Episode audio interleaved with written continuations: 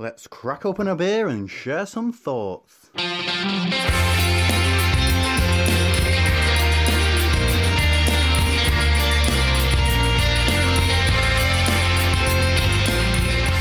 Like Guinness and Gun used to smell It, when it first came out. yes. You mean when they actually put it in barrels? Yeah, when, when it was when it was like original, th- those Yeah. original bottles of anything and Gun. Yeah, definitely. Oh, cheers. Cheers. Oh, thrown off the other time. it's a good start. Come, come to my place and throw beer all over it. Mm. It's quite sweet initially. It's maybe still a little bit cold at the moment. I think. No, it could be, but I suppose if you're going to smell the toffee and stuff, you're going to get a bit of the sweetness on the palate yeah, as well. Yeah, absolutely. That's not too bad. So that's Finkston's Distillers Cask Range. But it's in a clear bottle. It is in a clear bottle, admittedly. Let's, lets it down a bit. You take you take points off of that, that wouldn't you? Just because it's in a clear bottle. Definitely. Yeah. Um, so here we are, 2017. Uh, Opinions is back. Hooray! they all Uh, cheered. Yes, yes, everybody's pleased to have us back.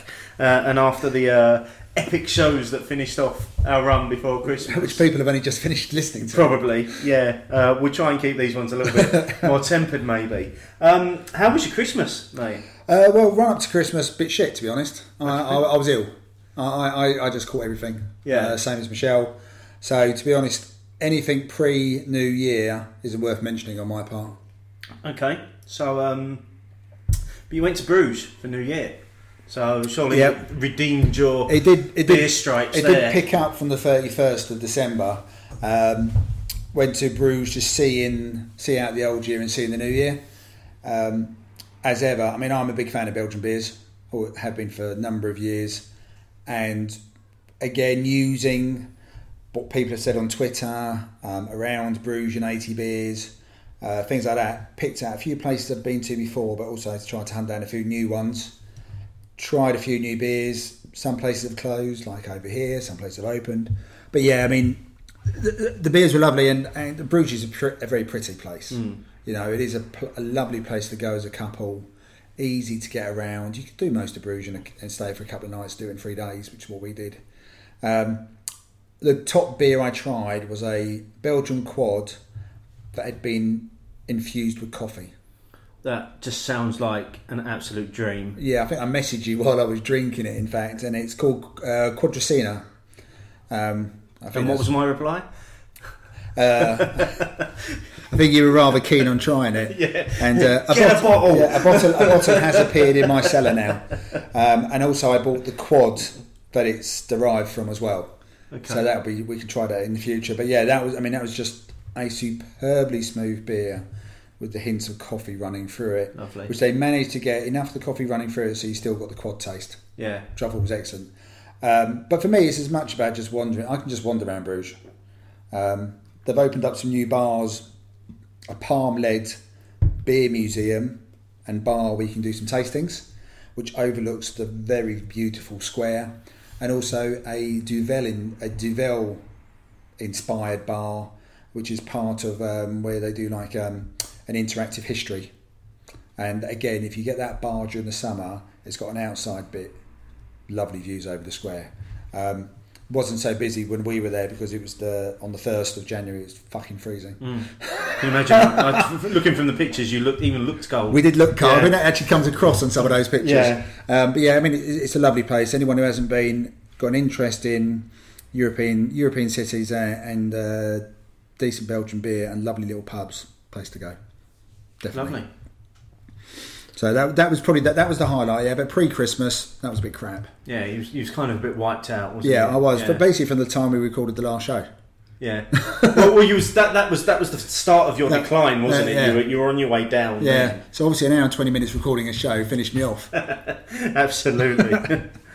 um, I think for, for me, just just before Christmas um, was was a bit of a weird one because I kind of found myself uh, with a free weekend and I wanted to do something um, beer related, but I was having real dilemmas in terms of what it was to do.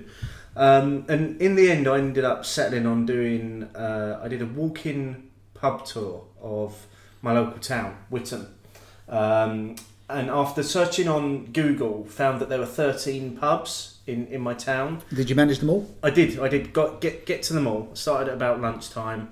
Took me about six hours to get round them all, and it was about six miles walking between them as well.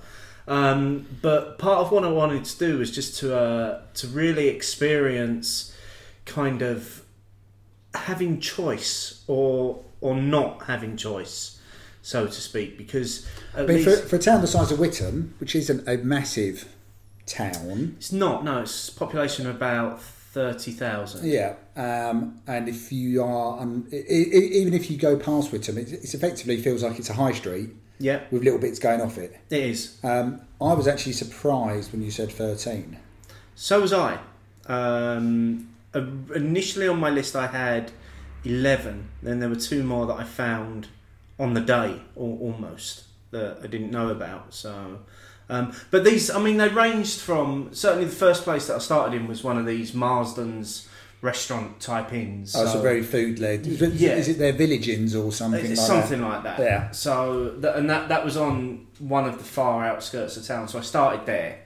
Um, started off with like a pint of pedigree because it seemed the obvious choice. And pedigree, like so many good regional brewery beers, when it's when it's served well, it tastes incredible. And that was a, that was a lovely start to the day. Did they have a new pump clip? No, it was still the old pump clip, Oh, which I was nice very one. pleased about. um, but considering that probably at least a quarter of the pubs were Greene King tied as as well, I, I didn't really hold a lot of hope for what I was Yeah. going to be sampling throughout the day. Um, and I made sure Witham, like most towns, has got a spoons. Yeah. I made sure that went in early as well, so I wasn't tempted to just stay there and drink all the resin. Good idea. And it has to be said that Witham clearly isn't ready for resin because there was so much of it in the fridge that I could have had a really good day had I stayed in spoons. Um, but no, it was it was it was just a good day. I mean, I ended up like I said, I did, I did thirteen places, tried a different beer in every bar. Probably the revelation was uh, a pub called the Woolpack Inn, um, which uh, used to be the home of Witham Town Brewery. Um, didn't even know the town had a brewery. No. Um, which is now apparently Cuckoo Brewed at Red Fox in, in Coggeshall, which is a few miles down the road from Witham. But they were still serving the uh, the Witham Brewery beer called No Name, which was incredible. It was like this. It was like a hoppy bitter. It was really really nice, and it was Never even heard of them. it, it was it was nice to search it out. Yeah. Literally, it's five minutes from the station as well. So so I think it's somewhere we, we might have to visit Yeah, no, at it sounds some good. point in the future. Um, and then coming back into town, I found uh, a place called Charlie Lockram's Sir Charlie Lockram's Drinks Parlour, which is basically a cocktail bar uh, that had just opened by the time I got back into town. Um, and I had a pint of their house lager in there, which was called like Charlie's Lager or Charlie's Brew, something like that. It's probably just like rebranded San Miguel or, or something. I don't know, but it, it tasted really good at that point. That was that was like bar number ten or, or, or something. So, but it was like I say for me, it was more of an experiment in terms of what if I was really into my beer, but I didn't have the option of getting into London and, and going to Leeds or or buying beer online. If if this was all I could do, what would I drink? so Um, what, what what was the verdict though?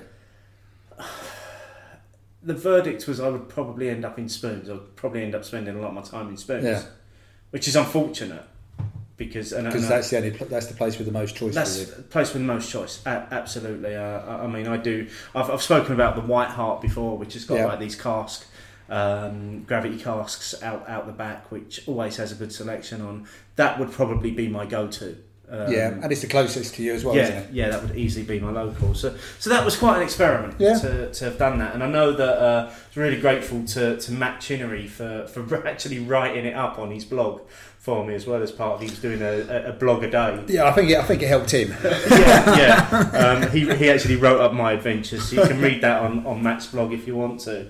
Um, but yeah, it was like I said, it was just a, an interesting experiment. And one of the things that Matt said was that he thinks that more people should do that if, if they live in smaller towns that aren't London or, or one of the big towns, is to actually go out and experience what beers you've got close to where you live. I, I did something similar in uh, Rayleigh, which is, is in Essex as well, but South Essex, um, sort of next town along from where uh, Michelle lives, and I found five or six pubs, and the pub with the most choice was once again Spoons. It's yeah, it's it's really unfortunate, isn't it, that it always ends up There was a couple spoons. of very nice looking pubs, and there was one pub at the top of the high street which I, I it may well be their regular, but it was a good day. They had Adnams Ghost ship on, yeah, so that was me sort of Winning. anyway. However long Yeah, we were in here, yeah. I was going to have Adnams absolutely ship. winning. Yeah, Um, and there were some pubs which were just really nice pubs, but had a real lack of um, choice. Yeah, Um, and even with the lack of choice, I said one pub had Adnams Ghost Ship, which I absolutely adore, but one pub had Doom and IPA, Greene King. yeah. So It's not really. they the could both have been one- really yeah. well kept and really well served, but I wouldn't have been interested You're not gonna anyway. I've got to say also, considering I think it was uh, about two weeks before Christmas that I did it, I actually tried a fair number of Christmas beers Yeah. uh, as well that were pretty good, and they didn't just taste like they had a load of spices thrown at them. That they were just like really good English winter bitters. Sort of. So more like the winter ales, old yeah, ale yeah, kind ra- rather than here's here's our standard bitter. We're just going to drop a load of cinnamon into it and we'll Oh god, it you just reminded me of a shit beer I had in Bruges. I went for the Carolus Christmas Carol or something, and it was spices and aniseed. Oh no, It was not, painful. not in a beer. Yeah, No, it was painful. Awful stuff. Oh, Yeah. that was dreadful. You, oh, I can taste it now. Yeah. Oh. Um, so that was fun be- before Christmas, um, and then obviously had the twelve beers of Christmas uh, over Christmas, which was uh, an enjoyable run as as well. A uh, couple of standouts for me in in that this year was uh, making the decision to sub in at the last minute two bottles of super fresh Axe Edge. Uh, that appeared just before Christmas as, as, as part of a, an evening on the Buxton beers. you barely had time to tell people you were subbing them in before you were drinking them. though. Absolutely, yeah, yeah. They they went straight in the minute they arrived. Um, one of the ones that was uh, a real standout was given to me by uh, Luke McGlynn, who uh, I know listens to the show. So thanks, Luke. Uh, was uh, Crooked Stave Origins, which was a sour that had been aged in Burgundy barrels, and it was it just it took me all night to drink it because it was so nice and, and, and so tasty. I really took my time over over that one. Um, but they and they were probably the, the, the real standouts for me. There were a few disappointments in there as well, um, and I think next year uh, I need to have more focus on. I was disappointed with myself for not including loads of impy stouts because by the time I got towards the end of it, I was literally craving a, Craving an an impy. impy stout. So I think next year I might go three quarters impy stouts and then have a final quarter of kind of wild card nights for sort of IPAs and things that I just really feel like drinking. Can't believe you're thinking about 20, 2017, 12 beers of Well, Christmas. I actually sorted out my cellar and I've got nine beers already for next year's 12 beers of Christmas. Dear oh dear. So, um, so yeah, so, so that was all good. Any Um, any 2017 beer highlights so far? highlights so far? No, uh, uh, nothing that stood out for me in, in terms of well, th- maybe a couple of the beers from uh, that Buxton box that, that came up on Eebria that also contained the, the, the two axe edges was the two um, collaborations that they did with Stillwater. Yeah, I haven't tried those yet. Uh, both incredible. One of them's a sour IPA and the other one's an impy stout, and they they're, they're just so good. The sour IPA is absolutely incredible. It's it's just it's it's just not too sour, while at the same time retaining quite a lot of the IPA qualities to it as well. That's quite So a, quite a feat. it is it is a, a re- have you have you had the uh, the Trolltunga No, from from Oh. Which was the gooseberry sour. I think I've had it, and I've def- I think I've got one in the cupboard actually. It's kind of like that, but not quite as sour. Right. So, so uh, yeah, so, so that was really uh, in, in terms of highlights so far. Where we're not very far into the year. Okay. Well, obviously the, the quadricino, the quadricino, which I think is a better way of saying it because I presume it's a play on cappuccino, was definitely. I've already put that down as my beer of the year so far. Well, that's done well. But 9th of January, and it- Yeah. I had it on the 1st of January. but um, obviously, we, we have tried a couple of the big releases recently, and I think we've probably got differing opinions on them. Um, the Big Dipper from Magic Rock, and the uh, you'd have to remind me who, who's done who made the Focal Bang because I know who we bought it The from. Alchemist. Thank you. Now we've both tried those in the last few days. Um, do you want to go first, or shall I? Um, I'll go first. Okay. Which one are you going Uh, to say first? Focal banger. um, wasn't for me. Uh, it was. I found it very savoury on the nose, uh, a little bit savoury up front uh, as well, uh, quite oily and, and resinous feel to it, and not really enough juiciness for me in, in terms of an IPA. Okay, I, I I actually got a lot less of the savoury, oniony um, overtones, but you and other people have said about as well. I actually thought the um, the balance between the uh, Citra and Mosaic was actually quite good, and I thought there was quite a nice bitterness through it as well. I have to admit, I really enjoyed it. Um, so yeah, that that was my thing. I, I, I'll, I'll go into the Big Dipper again. I I did enjoy it. I've, I've actually said on Untappd it was a bit of a, a beer of two halves. I'd poured the first half in very carefully because I'd noticed a few other people had commented on it, Mm. and it dropped nice and bright. Yeah, a little, maybe a little bit low in carbonation, but um, you know maybe because I'm a lover of uh, flat, boring cask ale, that didn't that didn't bother me. Um, I love it. Throwing my own words at me. Um, I, I, I thought the flavour was really nice, and I thought the bitterness was quite long lasting as well. The second half, when I did pour in yes the rest of the can, it did become a bit hazy, and there was a bit of sediment in it. And I know it said it on the side of the can, but I suppose this is the downside of having maybe sediment in cans. And a few people have said it about giving the real ale in a can to, to more. Is that in a bottle you can see the sediment to a certain degree. Yeah. Even in a dark bottle, you can sort of see it and when you're pouring it, you can start to see it in the neck. In a can, it's quite hard to judge, even if you do do it carefully, yeah. because by the time you spot it, summer's probably come out. Um, so that's probably the only downside. That's probably the only downside of having maybe a bit of a live product in a can. But overall, I actually enjoyed both of those big releases. Well, I was disappointed with the Big Dipper. I, I have to admit. Um, I I also poured as carefully as I could. I still ended up with a very lumpy beer. Um, it was there was hardly any carbonation in it, and and I was just like, where this? It's just like drinking a flat, murky, lumpy thing. Um, flavor wise, it tasted all right, but considering it was supposed to be somewhat of a rebrew of the Three's Company, it was nowhere near the, the quality that Three's Company was. Oh no, no, I'd agree with that. I mean, Three's Company was hit the mark on all the points: Yeah, carbonation, flavour, looks, the whole lot. yeah, It was it was top of the top of the par for that. So yeah, I'd agree with that. If it, if it, if it was a, a derivative of Three's Company, then no. Um, I like I said, I, I enjoyed it probably more than a few people on that on that one. So It's, it seems to have really divided opinions. Um, I, I- must admit, and um, it's it, it's it's interesting that what people are saying uh, uh, about it as as well, and also how the brewery are receiving that as, Yeah. as well. The brewery don't seem to be, if I'm honest, receiving the criticism very well on on, on this occasion, and I I just don't know if.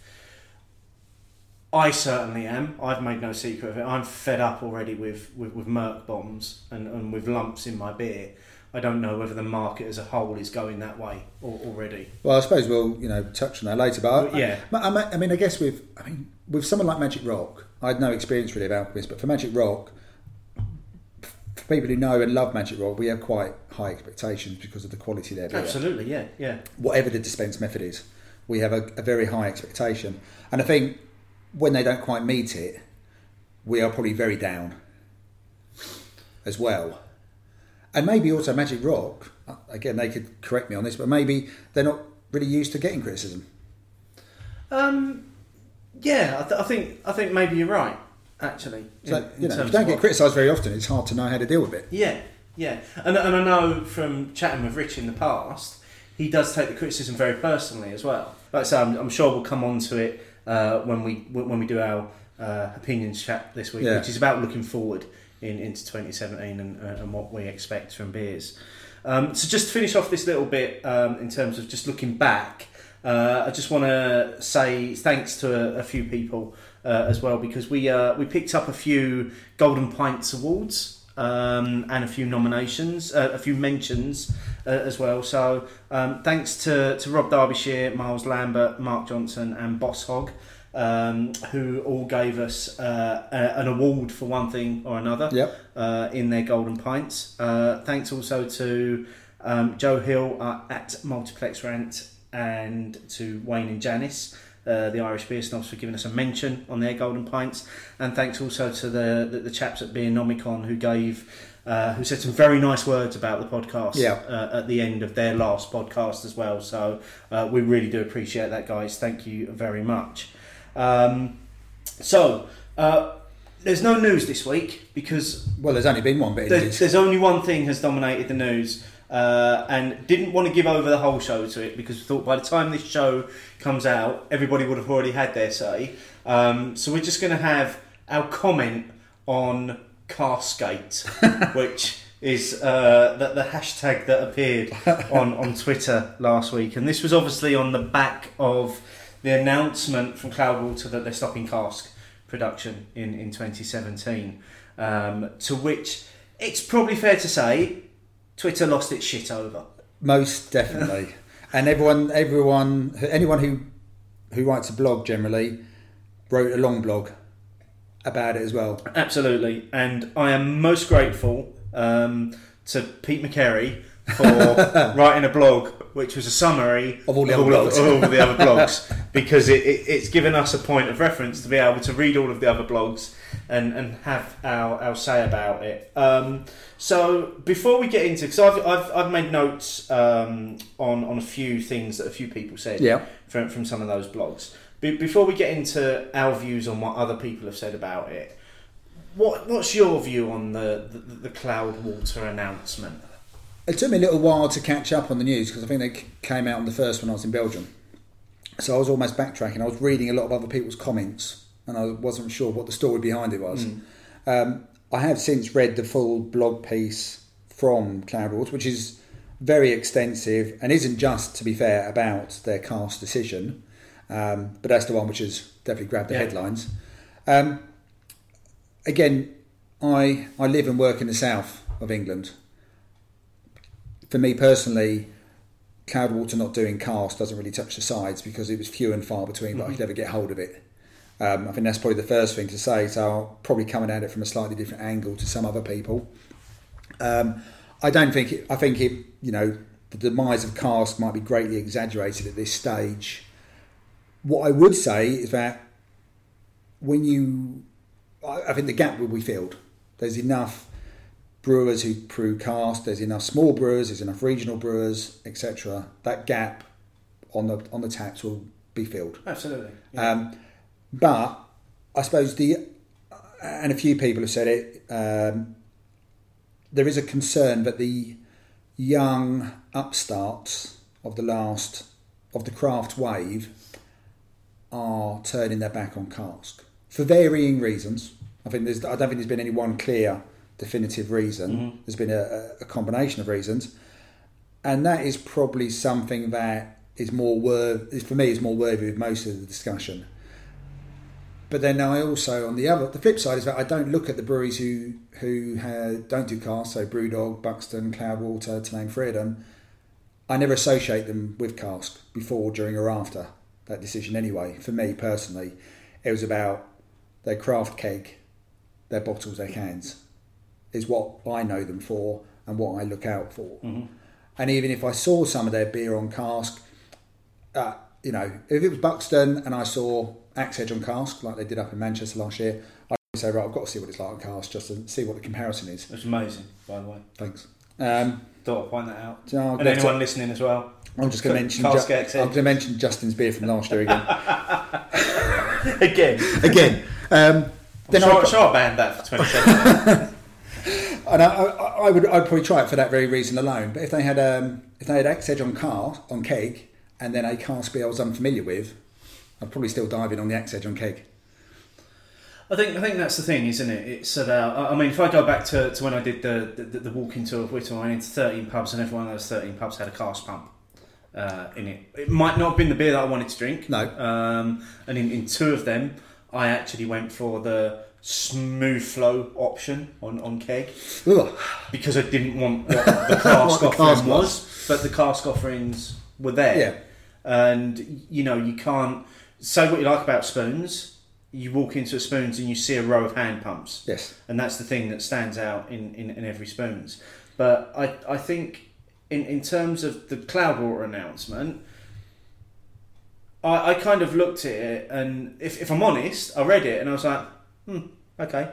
And then I read on because it, again, much like yourself, and you know, even with the benefit of spending as much time in Leeds as I do, I don't see Cloudwater casks that often. In, in fact, I don't know if I've ever drunk a pint of Cloudwater cask beer I have once. because I would always prefer to go for their keg offering Yeah. Because I think their beers are designed for that dispense method. That's how it feels to me. I, I think for me, possibly with, within that piece, the greater announcement was at the same time as we're stopping cask was to, but we're not increasing our keg production. We're increasing production of small packaged, Yeah. i.e. cans. Cans. So it's it's about them looking at where the profit is, and I know this is what a lot of people have commented on as well. And you know, full credit to um, Paul Jones as well for the honesty. Oh, in- yeah, I mean, I've got that- that I mean. It's I'm- so transparent. No problem with someone as- saying about well. making profit. Yeah. And also, it's your own business. Yeah, You, you, can do, you do what you want. You can do what you, You can like. do what you want. That, isn't that, Yeah, isn't that what everyone says about having your own business? Yeah, You do what you want. yeah. Um, so yeah, the, the honesty of the post was um, really very good, as were some of the other posts from some of the breweries. You know, Hard Not brought our Look Forward post, and so did Beer Beer Nouveau did one directly related to the whole cask, broke down the price. Of Broke how, down the prices of out. how much it costs to produce beer in different methods. graphs, and everything, and Would, would numbers. you ever have known? I, I, I've got to admit to, to sitting there thinking I, I would I would never have known that it actually costs a different amount to produce a beer in a different package. no, no idea at all. A little bit of ignorance, maybe. Yeah. Oh, I'm sure. I- I don't yeah, know. and and also profit margins. Yeah. And and a lot of the chat over the last few days has been about you know how much tax actually impacts it as well. Yeah. Not just everything else. But for me, I don't. I think cask isn't going anywhere. Cask is still, I think, for a lot of people, their gateway to finding other beers. It certainly was for me. Mm. Um, it, was, it was the cask CAMRA beer festivals that opened my eyes to there was more than a few fizzy lagers. Even though I'd come, I'd lived above an off license. We generally sold fizzy lagers. We just sold slabs of them, you know, because that's what was the, the market was in the seventies and eighties. So, and you know, I, I, I, I think that there is a, still a lot of good cask beer out there. I mean, I had Old Peculier on cask the other night, and that was banging. It was on top form. And then I had a pint of Mandarin from Windsor and Eton, and that was brilliant. It was a four percent cask beer, and that's. I think you still need cask because the low, the lower end of the market, the ABV, I still think sits a lot better with cask a lot of the time. I, I completely agree, and uh, I think for me, had the announcement come from someone like. We'll avoid the big regionals for now because I think that's irrelevant. But had had that announcement come from someone, say like Thornbridge or Magic Rock, I would have been more surprised. Yeah, or Hawkshead. Yeah, because cause these are breweries that you certainly in, in Sheffield. I mean, I spent some time in Sheffield over Christmas. Went into a, a lot of bars that uh, are, are proud to have the Thornbridge badge on, on, on their pub, and you see a range of Thornbridge cask beers, and you see a lot of Thornbridge cask beer around the country as well. And Magic Rock, you know, they they announced in the same week that they're increasing their cask offering at their tap room to five hand pulls now. Yeah, because is it free they've got? Yeah, they've got three at the moment, Yeah. but they're increasing to five. Yeah. So I would have been much more surprised if one of those breweries had come out and said, "Oh no, we're, we're, Yeah. we're done with cask." Yeah, because I think Hawkshead released their thing and they said, well, 63, 65% of their output is Yeah. cask. Yeah, Um, again, it could be just their situation in the market, what their preferences for their dispense method. Um, well, I think one one of the the, the posts um, that followed up was Pete Brissenden said that um, he he put it into numbers and he said basically what we're talking about is three thousand less casks from a market of nine million plus. yeah, Is, is something that you're not even going to notice. no, because like I said, that gap will be filled. Yeah, Um, but I think the other thing, I think the the one, the thing probably what disappointed me a bit was either Twitter comments or in some blogs is when people were taking up extreme positions. So they were taking up the position about you know either you know it should all- you know keg is keg is so much better than cask or if it's if it's not cask, it's not beer, it's not worth talking about. Or the extreme position some people took for and against CAMRA. It was like none, none of the extreme positions help. Yeah, yeah. They don't help at all. The extreme positions. It was because- it was very interesting the amount of people that started slinging Yeah. mud at CAMRA. And over also, it. what a few bits which sort of confused me as well is I think you know CAMRA are a consumer association. They're not an industry body. Hmm. They are there for the consumer, and you know they are always growing in numbers. And I'm not saying that always means that they're great at what they do. I'm a member of CAMRA, and they certainly aren't. And there are certainly a lot of people within CAMRA who have extreme entrenched positions.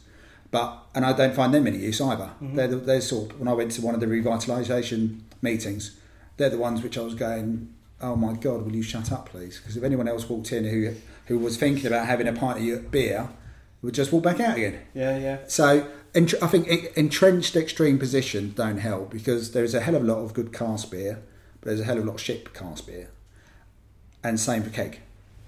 Well, and same for bottles and cans. Yeah. As, as well at the moment, I, I would I would say, and without again going too far into the looking forward in into 2017, I'm um, going to reserve that rant. Yeah, For, for later in the for, show. For, for later. Same on. for you all to look forward to. Y- yes, a- absolutely. But I Um, think it was a useful discussion because I think it did actually show that there's a lot of passion about cask. Absolutely, and you know the fact that there were so many people took the time to write their own blog Yeah. as, a, as a response, And not short blogs. no, there's there's a lot of words been written. Yeah, uh, you know, this. I, I printed a lot of them off, and they're three, four, five pages. Some of them, Yeah. and some of them have got parts one, two, and, and three still Yeah. to come. So there's a people have got a lot of passion, one way or another about it. But like I said, I think it's when it, you get into the extreme entrenched positions, it doesn't really. I don't think that really helps anyone in the, in the discussion. No, absolutely, absolutely not. But um, I'd, I'd encourage people to read for themselves. And what what I'll do is I'll put a link in the show notes to Pete's blog that, Yeah. that lists all the other blogs that you can read about yeah, it. because they, they are, Um, but they are all very good. yeah, and I'm sure most people probably would have read it all Yeah, before. And it's handy to have them in one place. didn't Though. really need us wading in on, on the discussion uh, as well, which was why we didn't make it the focus of the show. No, um, because there was there was no point. Um, so, so just to round that off, we've just finished uh, our first beer, which uh, is is interesting. The the, the distiller's cask yeah, range. we've managed to find a beer with the word cask in it. Yes, in a bottle um, from Theakston's. Clear which- bottle. A clear bottle, uh, a very small packaged clear bottle as well, and I can't help uh, but remove the words Innis and Gunn from from my mind. It, no, it is. I think you nailed it when we first started drinking it and smelling it. That is what Innis and Gunn was like the first time I tried it. Yeah. In fact, six and a half percent is fairly much in the same same range as well. I think. It is, yeah, yeah. so yeah, I, I, uh, I Even totally the bottle agree. looks slightly similar to, to Innis. It, it does look. Look at it. It's got the Are you, are you are you suggesting Theakston have just copied Innis and Gunn? I'm not suggesting that for a minute, no. Could- because that would be libelous. That would be libelous, and that's not what we're about. Absolutely, But no, I actually yeah. I actually quite enjoyed it to be honest. No, I, I enjoyed it. Went down, went down very, Yeah. very easy. That, that's one of my B and M bargains. Okay, cool. Nice, nice buy. Yeah, that If, that, if you can pick them up. that was beside Yeah. the Citra.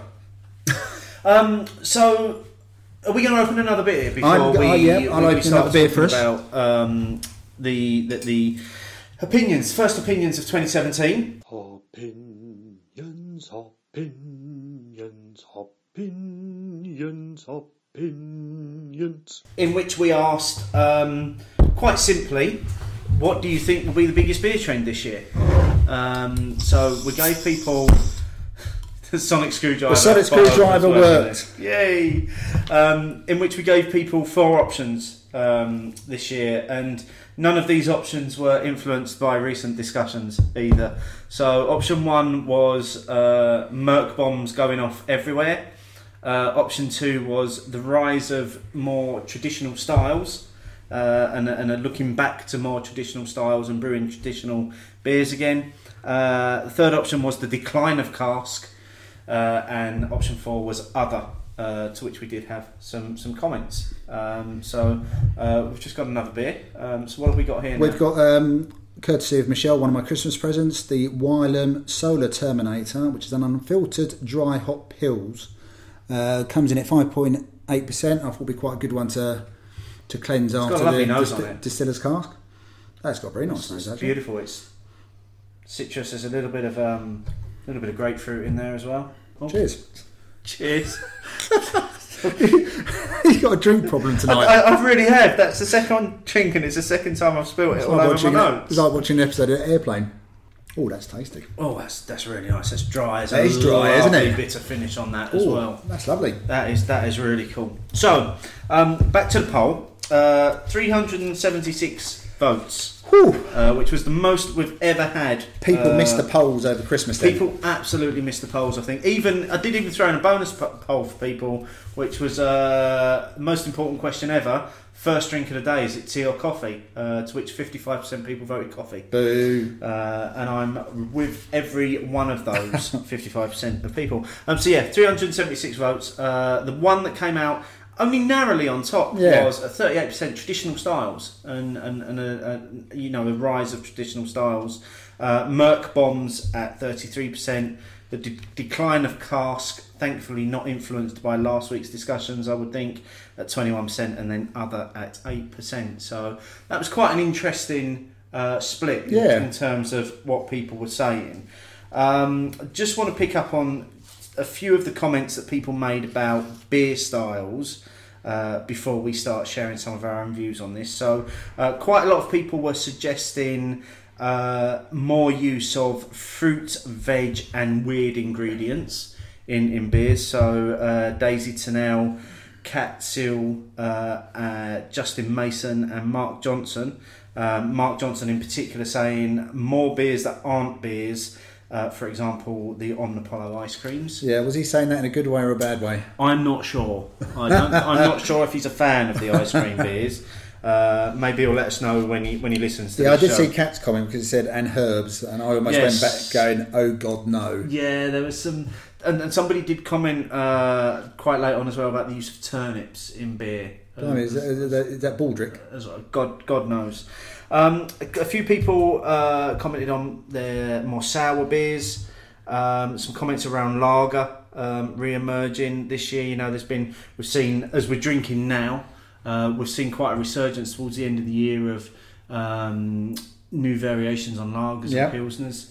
As, as well, that are being done really well. Did, as- well, as- this is a well. very good This- example. This, is, very really- drinkable. Yeah, it's incredibly I'm tasty. a bit disappointed I'm sharing it, to be honest. That was a bad mistake. Oh, sorry, mate.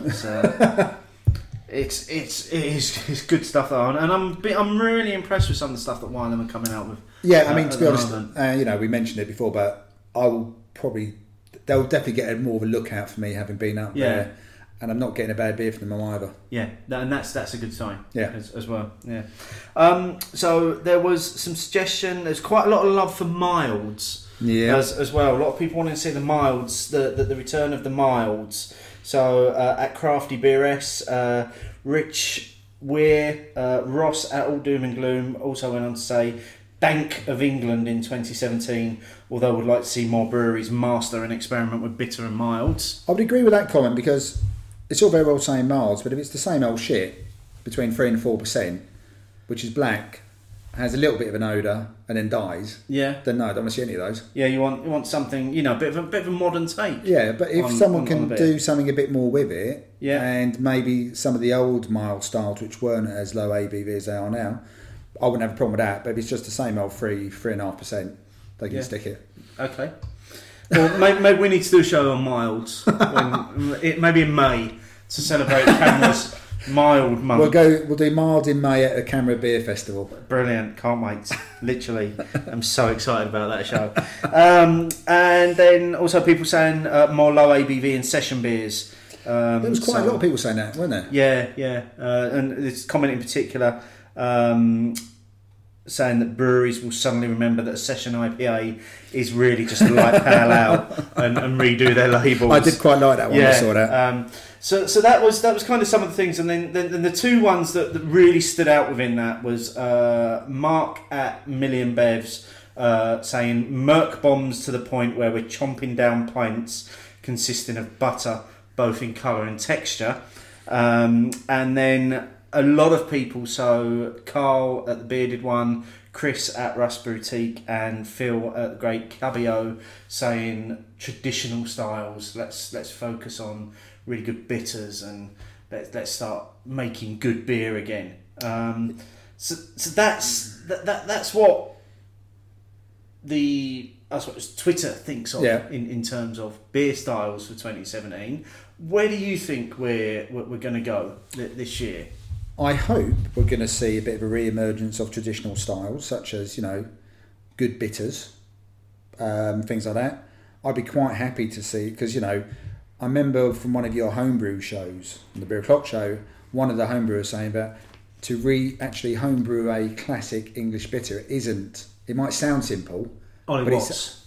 he said that it's one of the hardest brews to recreate. A And classic to get English it bitter. right. Yeah, Yeah. and I think that's probably where we suffer sometimes. That it's created quite a lot by a lot of regional brewers, but they just get it wrong, or Yeah. they do it badly, or it's just not great. Um, if some people can do that, then I'd quite happy see some traditional styles, including the milds. If people can brew these well and interesting, and I don't mean just throwing hops at them because then there's that traditional style, but you know, doing something a little bit different with them, making them making them great again. I'd have no problem with that at all. That's a hope. Um, um, I think there probably will be more murk bombs.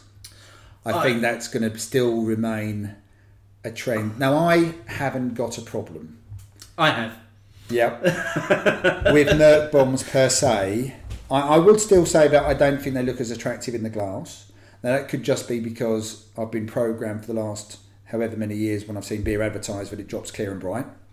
Um, I don't know. I don't really know enough of the science behind it to know what makes it murky. Um, and I know that some people have said in the past when they've brewed something, they actually don't know what's caused it to be murky. Some of the pictures I've seen, I feel like they must have been making it murky for it to be that thick looking, soup like. Um, I, I, my, my, my, for me, it would still come down to how I ta- how it tastes. Do I enjoy it? So I haven't got a major problem with it, and I think we will still see more than this year because it was really what the last three or four months of last year they It really was, it was very much the tail end. yeah, Yeah. You know, pictures on Instagram and stuff. It was like there's a, there's a murky picture quite regularly. Um, I haven't drank enough of them to be honest to, to fall out of love with them. I, I haven't. I just literally don't like what they look like. I, So it's purely appearance for you. It's yeah, it's uh, that's how shallow I am uh, as a person. it's all about the aesthetics. it's, it's all about what, what something looks like. Absolutely, yeah. I um, it, it's just it's just not attractive to me. It's it's really really not to to the point where I happily let and and it's it's a shame because it's it's it's not a fair reflection of the beer and and I know that and I know I should try the beer and and also have an opinion on what it tastes like, but to the point where I let the Cloudwater version 10 pass me by. I didn't go out of my way to buy it. In fact, I was in uh, Little Leeds Beer House and it was in the fridge and I didn't buy it because I, I wasn't interested in it because I didn't like what it looked like. No, I did have it, um, and I uh, uh, it was uh, for me. It was um, one of the better ones of the re- the recent releases. Yeah. 'Cause they're all good. Let's not pretend they're all good in, different in I- different I, ways. don't disagree with that. Um, yeah, I'm so over them already to, to the point where um, yesterday I went out and I bought two bottles of Adnams Broadside just to remind myself what good beer looks and tastes like, and I thoroughly enjoyed those two bottles because they were just exactly what I wanted in in, in a beer. Oh, you could say that you know there's no light penetrating them. No, no different to the murky. There, there isn't, but they're not murky. They're, they're, they're, it's just a dark beer. I think maybe you need to do a bit of a blind tasting. I, I think I, I actually I probably do. Um, I'm I'm going to admit that. Um, I'm I'm just put off. For for me, I've, I've said it before. Y- You drink with all of your senses, and, and and while the focus should be on what you're tasting and maybe a little bit on what you're smelling, But is it because of what we've been, you know, you know, all through our childhood and our young adulthood and everything we see on TV? You never see a cloudy drink when it, there's relating to beer. It's either lager or bitter, but it's clear. So is it because of our programming? I don't. I don't, I don't know. It, it may be. I mean, you, you know, I, I retweeted a, a, picture recently of, um, I, I think it was from uh, someone at Roosters that had, had tweeted a picture of a, a, a beer that literally looked like a glass of cold tea. I saw that one. That was one of their, their new ones, wasn't it? I don't think it was. I don't think Oh. it was their beer. I think it was somebody else's Oh, beer that they were that they were tweeting. It might have been their beer. I don't know. He didn't put more information uh, about it than that. But it just it just doesn't look attractive to, to me. I, I want my beer to look like beer. Yeah, but then that's a bit like saying you want your beer to taste like beer. But I do, Yeah, but which is why I don't like saisons. yeah, but my dad would say that he doesn't want his beer to taste like my beer. That's interesting. That's that's my that's maybe one for another day, which is more of a generational thing, in in terms of what do certain generations expect. And it might go back a little bit to the previous discussion about CAMRA as well, in, in, in terms of what they expect their beer to look and Yeah. taste like. But then you've got a wide range of beer tastes, but a, a more narrow range of how you want them to look. Me personally, Yeah. Uh, probably. Um, I just, I, I don't know. I'm just, I, I, I hope it's a fad that passes quickly. That that's all I'm going to say. Okay, I still reckon. I reckon you need to blind tasting one day. I think you need to have a flight with maybe five beers in there, and a couple of them might be cloudy, hazy, murky, whichever you, what phrase you want to use, and see what you think. I'll put myself out there now. I won't be able to tell the difference. I, I won't be able to tell the difference. I just, I just think A that, bit like they do on The Voice, because they can't judge on aesthetics. Yeah. About what the next pop star might look like. They're judging it purely on how they sound like. Yeah, and, and I'm I'm up for doing that as, as well. I, I am absolutely up for doing that. Maybe we should, maybe we should actually do a, a, a podcast at some point that is a blind tasting. Although we'd need a We need someone else here. we need someone to bring it. us the beers. we we just we, we simply need someone to pour Yeah. the beers and bring them to us in a way that we can't see what's actually in them. And somebody can then tell us afterwards what it should taste like after we've spouted rubbish. Maybe, absolutely. um, okay, so that's that, that's beer So, styles. what, what, so that's that's what. What's your hopes though? What's your hopes for 2017? So we know what you don't want to see. Okay. Um, I would. I actually would like to see some some traditional styles done really well. Um, like like you say, you know, when you get a really good, uh, when you get a really good bitter, when you get a really good pale ale, um, you know it because Yeah. it, you, you just you get a certain feel about. And and some of those beers, ironically, are beers that lend themselves to cask. Yes.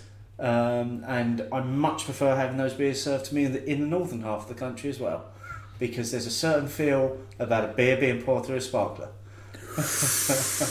Oh, I can I can hear a few Southerners throwing their throwing their phone at the wall now. I don't know. It just it just it just gives it a smoother feel, and you, you know, if I go back to what I was saying when when I I, I, I said what my beer of the year was last year, being Magic Rock's Common Ground. Yeah. The thing that swung that for me was having had it on cask because it tasted incredible. Um, so yeah, so I think I think we're going to see. I'd, I'd like to see a return to to to, to, to can't even get my words out here to to traditional styles. That's that's what I want to see. But I also think I think we're going to see, um, and maybe it's a hope. Maybe it's a uh, we are going to see. I think we're going to see more coffee beers, but in light beers. So I think we're going to see coffee used more in, Well, in like in your pale ales and stuff. IPAs. I think we're going to see some people beginning to experiment that way Yeah. as uh, as well. Um, I mean, one from I've had recently from Eskimo uh, Eskimo Joe from Fierce Beer, Okay. which was like a coffee pale ale, which was absolutely incredible. It was exactly what you wanted. It, it had the, the the lightness of a pale ale, but it just had, had this beautiful roasted coffee finish to it uh, as well. So I, I think we might see some of that, and I think in the summer we're going to see a lot of fruit in stuff as well. I think we'll see the fruit. I think we'll see the lower ABV as well. But I also, I think we'll start to see the realization of some of the the newer breweries' barrel aging programs. Uh, I yeah. think they'll start to come They'll- to start come- fruition. through, won't they? Yeah. Absolutely. I think you'll start to see more of these being realised in the you know maybe Towards the big the bottles. end of the year. Yeah, I think a few of them, which we know have been barrel aging for a couple of years now, will start releasing. Yeah, I think they'll start coming out. that's that's something to look forward to. oh yeah, I always look forward In- in the to uh, a bit of barrel aging. Tell me there's been a bit of wood involved. Yeah. Plus, we've got the new uh, the new iteration of Brewdog's Born to Die. As, Yeah. as well, which is going to be a higher ABV. Nine and a half first, now. First kegs out there now, isn't it? The prototype version wasn't put into bottles, just put into kegs in Oh, their bars. Uh, feedback that I've been seeing on Twitter is very, very positive Okay, for it. but I thought the last release of it was excellent. Yeah. So if you know if they're just going to continue to push the boundaries on that. I think we'll stay, uh, and I think we'll also stay with high fruit, low bitterness on things like the double IPAs. Okay. Do you think we're gonna continue along the double IPA route, or do you think we've plateaued now and we're going to start seeing that dropping off again? It'd be hard because obviously Cloudwater are going to do a release every month, They are. um, and I still think you'll get a lot of the other brewers wanting to prove themselves as well. I don't see dippers dropping off that much. I think that everyone wants to still prove they can do a good dipper.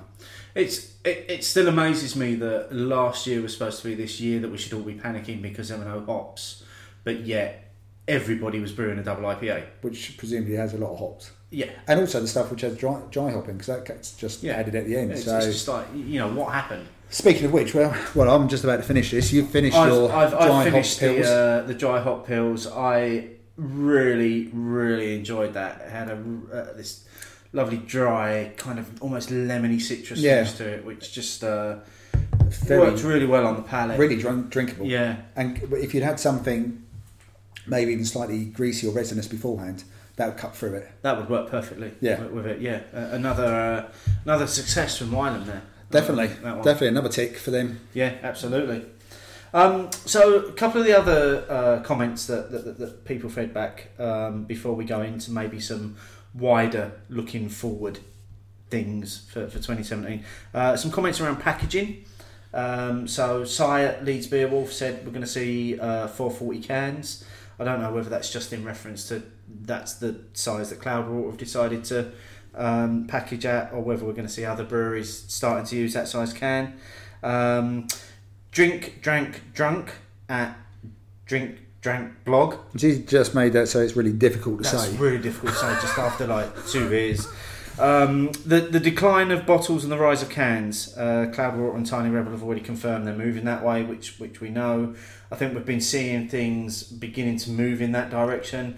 I don't think it's going to be the decline of bottles per se.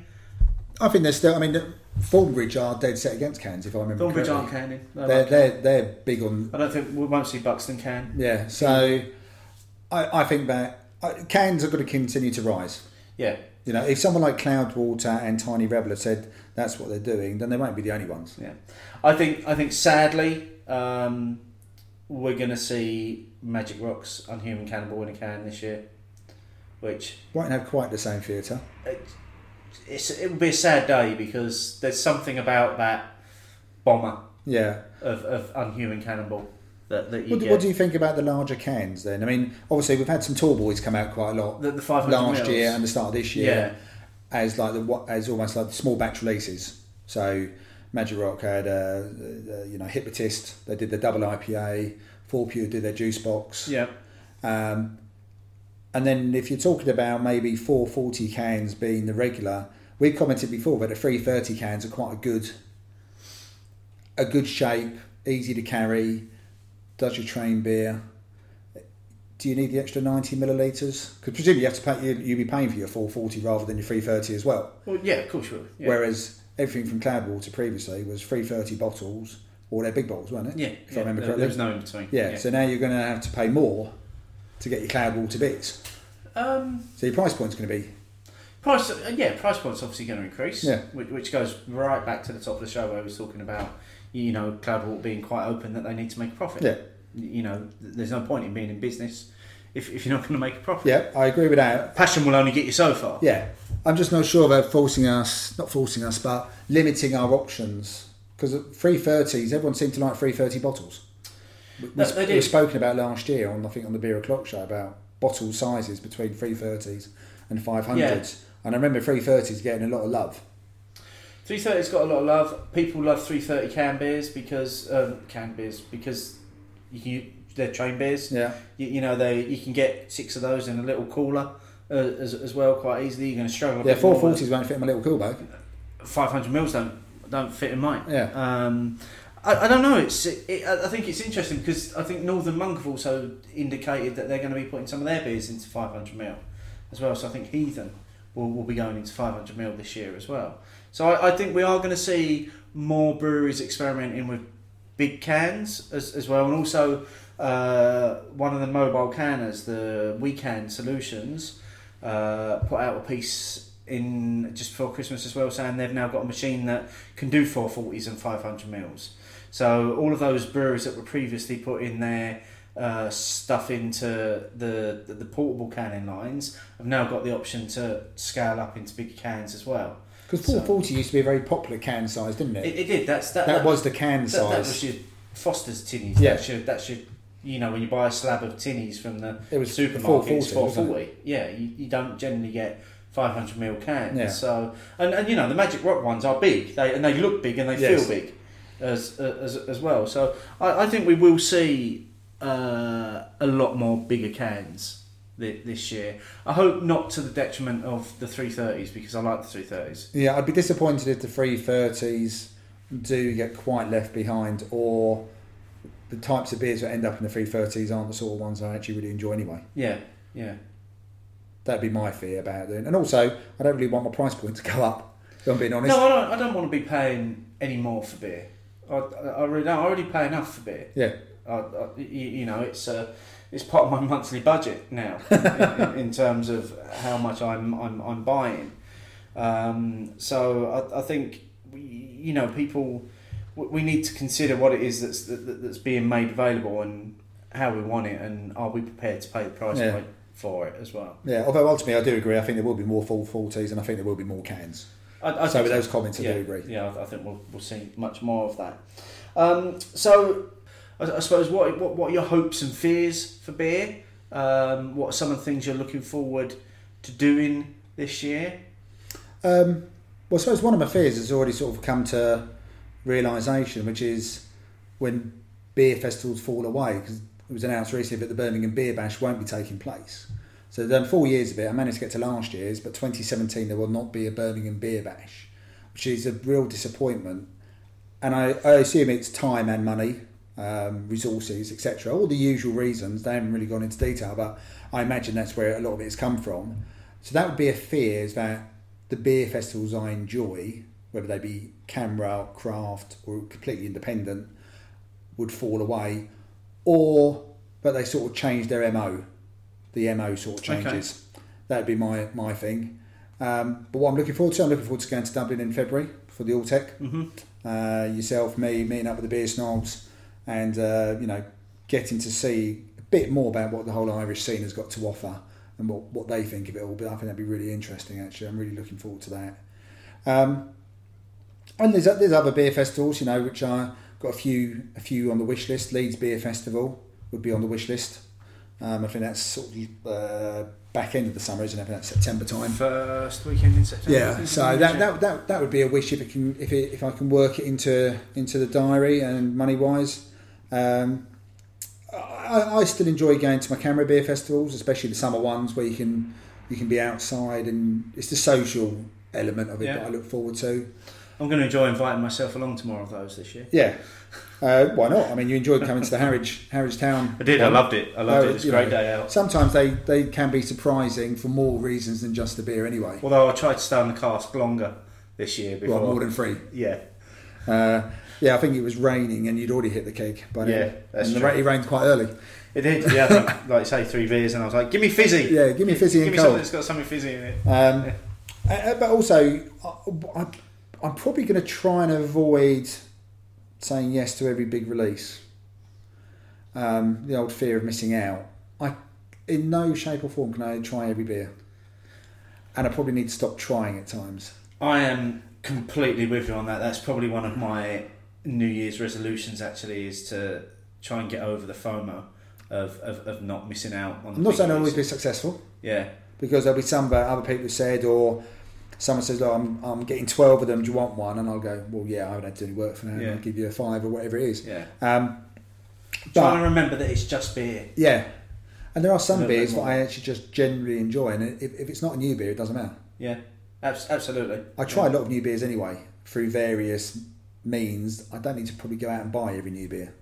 No, I mean, I, I think I've taken, you know, I took a step in that direction when I actually walked away from buying the Cloudwater version 10 because I was like, no, I, I, I need to accept that in 2017 they've got one of these coming out every month. I can't have one every month, you, you know, and I think particularly with that release, if I'm in a bar and it's on the bar, I, I might buy a half of it. Yeah. I'm not gonna I'm not gonna you know worry about falling over myself to get a bottle of it.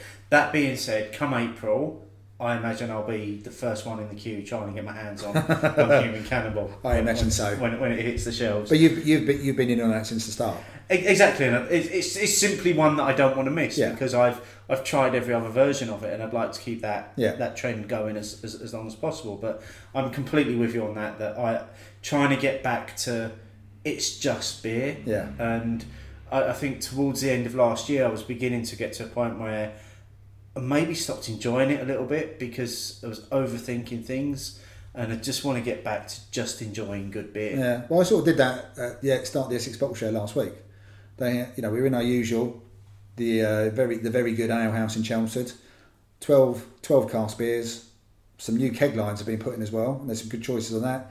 I went for two pints of Oakham Citra Mm. Sometimes you've got to go with what you know. because I know it, I love it, and it was just perfect for the start Yeah. of it. Four point two percent as well, so sessionable. Absolutely, yeah. So yeah, it, it, sometimes I don't need to try every new beer that I see. Yeah, And I, I think for me I'm that would be that. that'd be my one. Few specific beer festivals and just I want to enjoy more beer out. Yeah, I want to do that. I want to. I want to enjoy more beer in a social setting. Yeah. with, with, with others rather than sitting at home. And Yeah. drinking it on, on my own. I still think that is the best place to have beer. Don't get me wrong. If I've had a, a long day or when I've got my son and he's gone to bed, I've got an hour to myself. I think, okay, I'll, I'll crack open a couple, watch what I Yeah. to watch. It's quite nice. But drinking good beer in a pub with good people that you enjoy being around and it's in a pub you enjoy being in is one of the best can't, experiences. can't beat it. No. Yeah, yeah, absolutely can't beat it. I'm, I'm with you on that, and yeah, I mean, in, in terms of what I'm looking forward to this year, uh, definitely looking forward to Alltech next month. Um, that's going to be good fun, and hopefully we're going to get uh, a little bit of recording Yeah, done done while we're there. uh, as- as early well. in the day.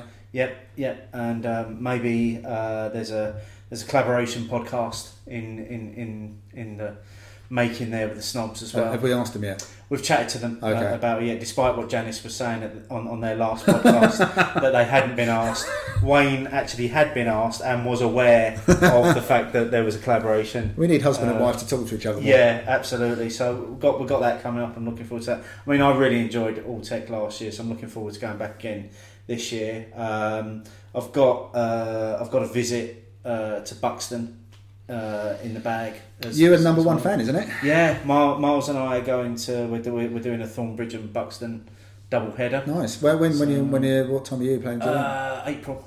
okay, So early on in April. nice. So very excited. Hopefully, you get some nice weather as well. about that. Yeah, I think it, I think the basic plan is uh, Thornbridge on the Friday afternoon, and then the entire day in Buxton Tap House. um, we'll see how that one works out, though.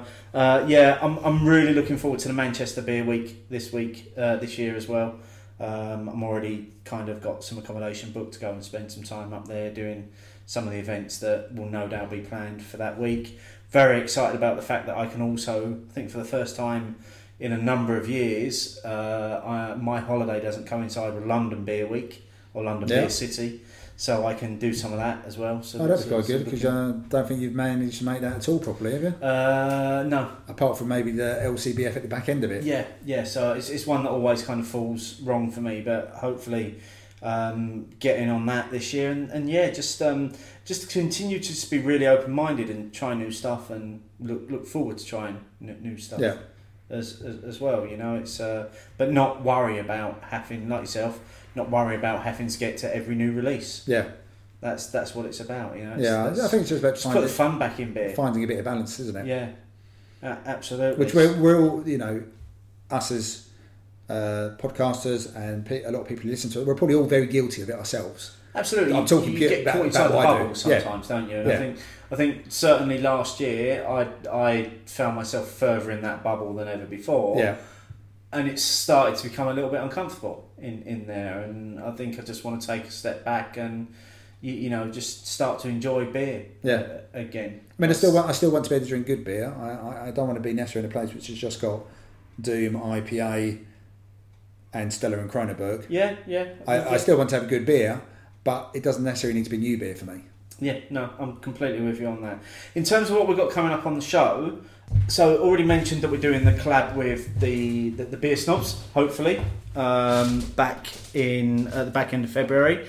Um, we've got a couple of other collaborations coming up as well. So uh, the first of those that will make it to the airwaves, um, people might have already picked up on this, is we are getting together with the guys from Beernomicon.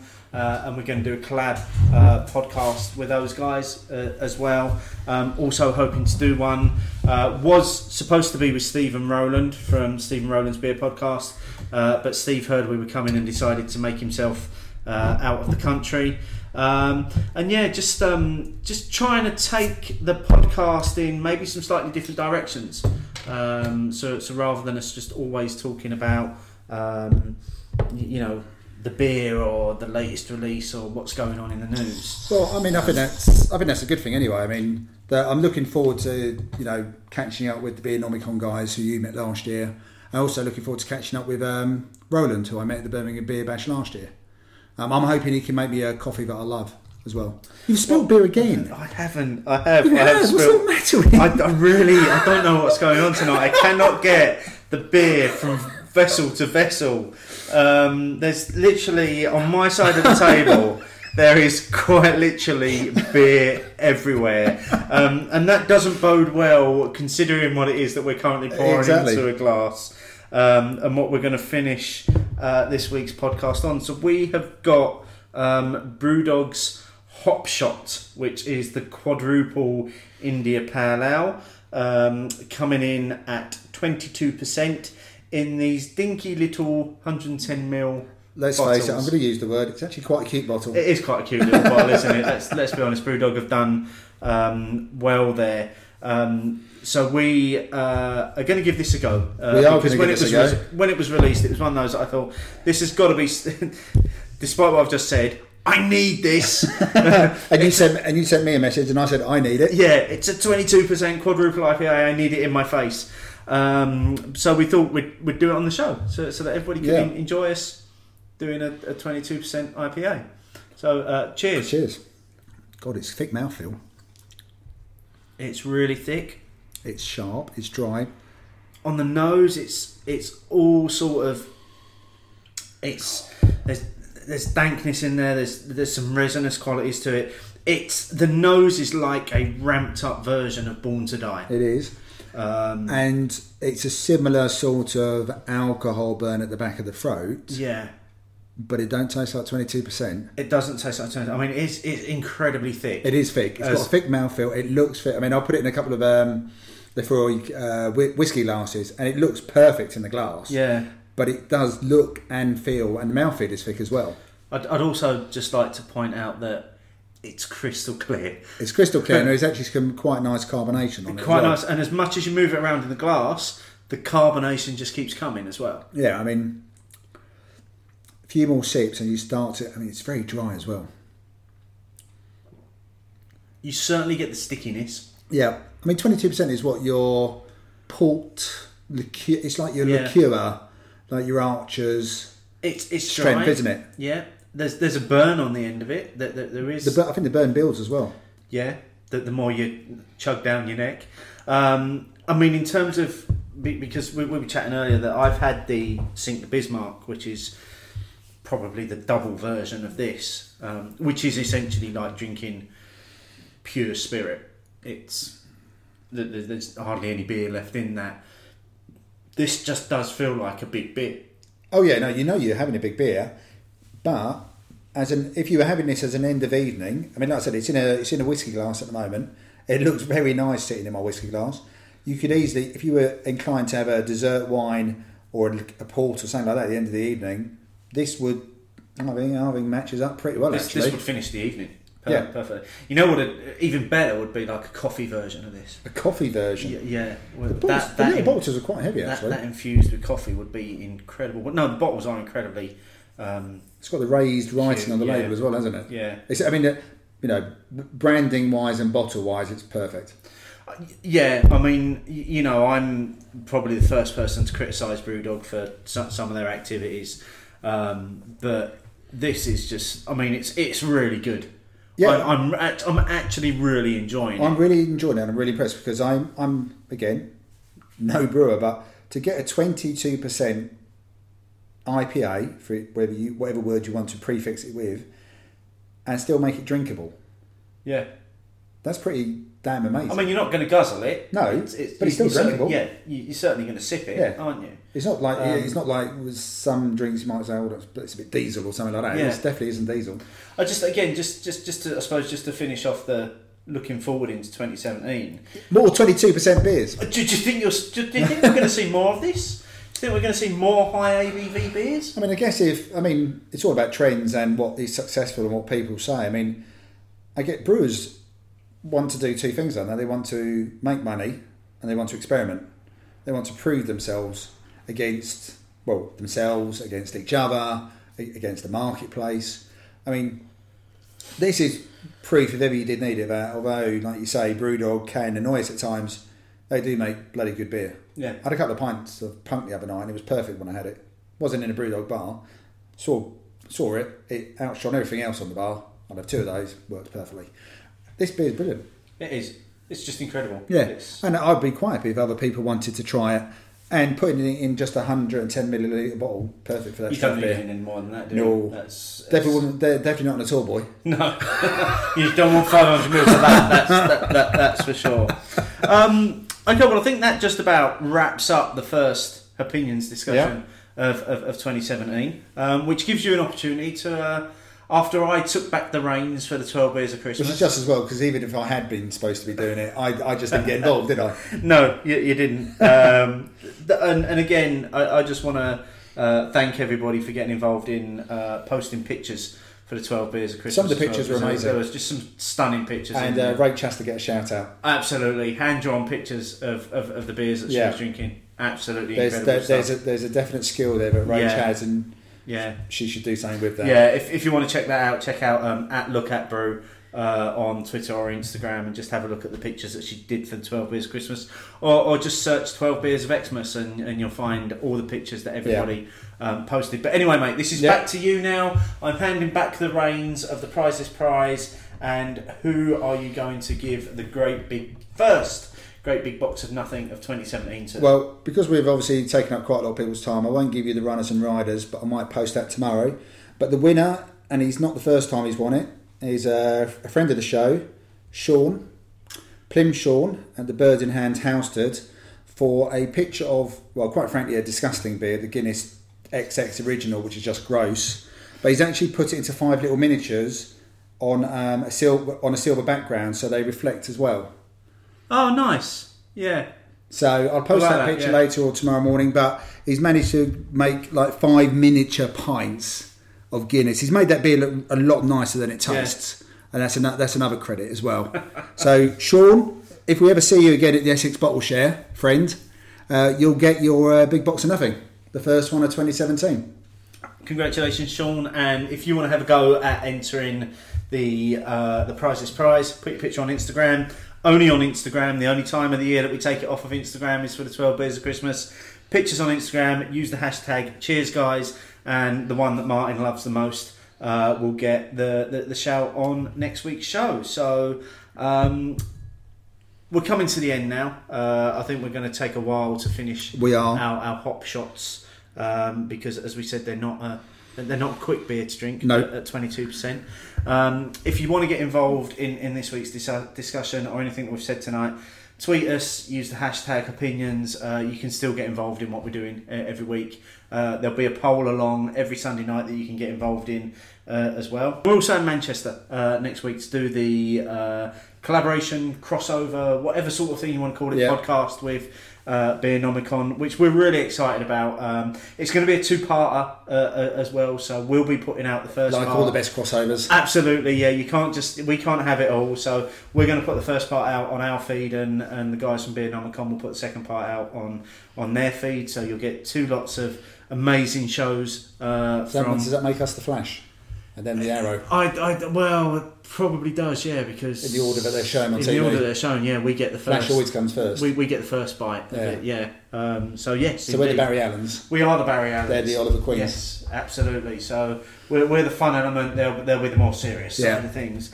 Um, we're, we'll hopefully get a few bits from the. We're also going to the, the Manchester Beer and Cider Festival. Yes. Uh, as well, so hopefully we'll get a few bits from there. So we've got quite a lot coming up in the next few weeks. It's a really exciting time, uh, and we're glad to have you guys along for the ride with us. yeah, So, definitely. um, Martin, here's to uh, 2017, mate. Yeah, here we go. Cheers. Cheers.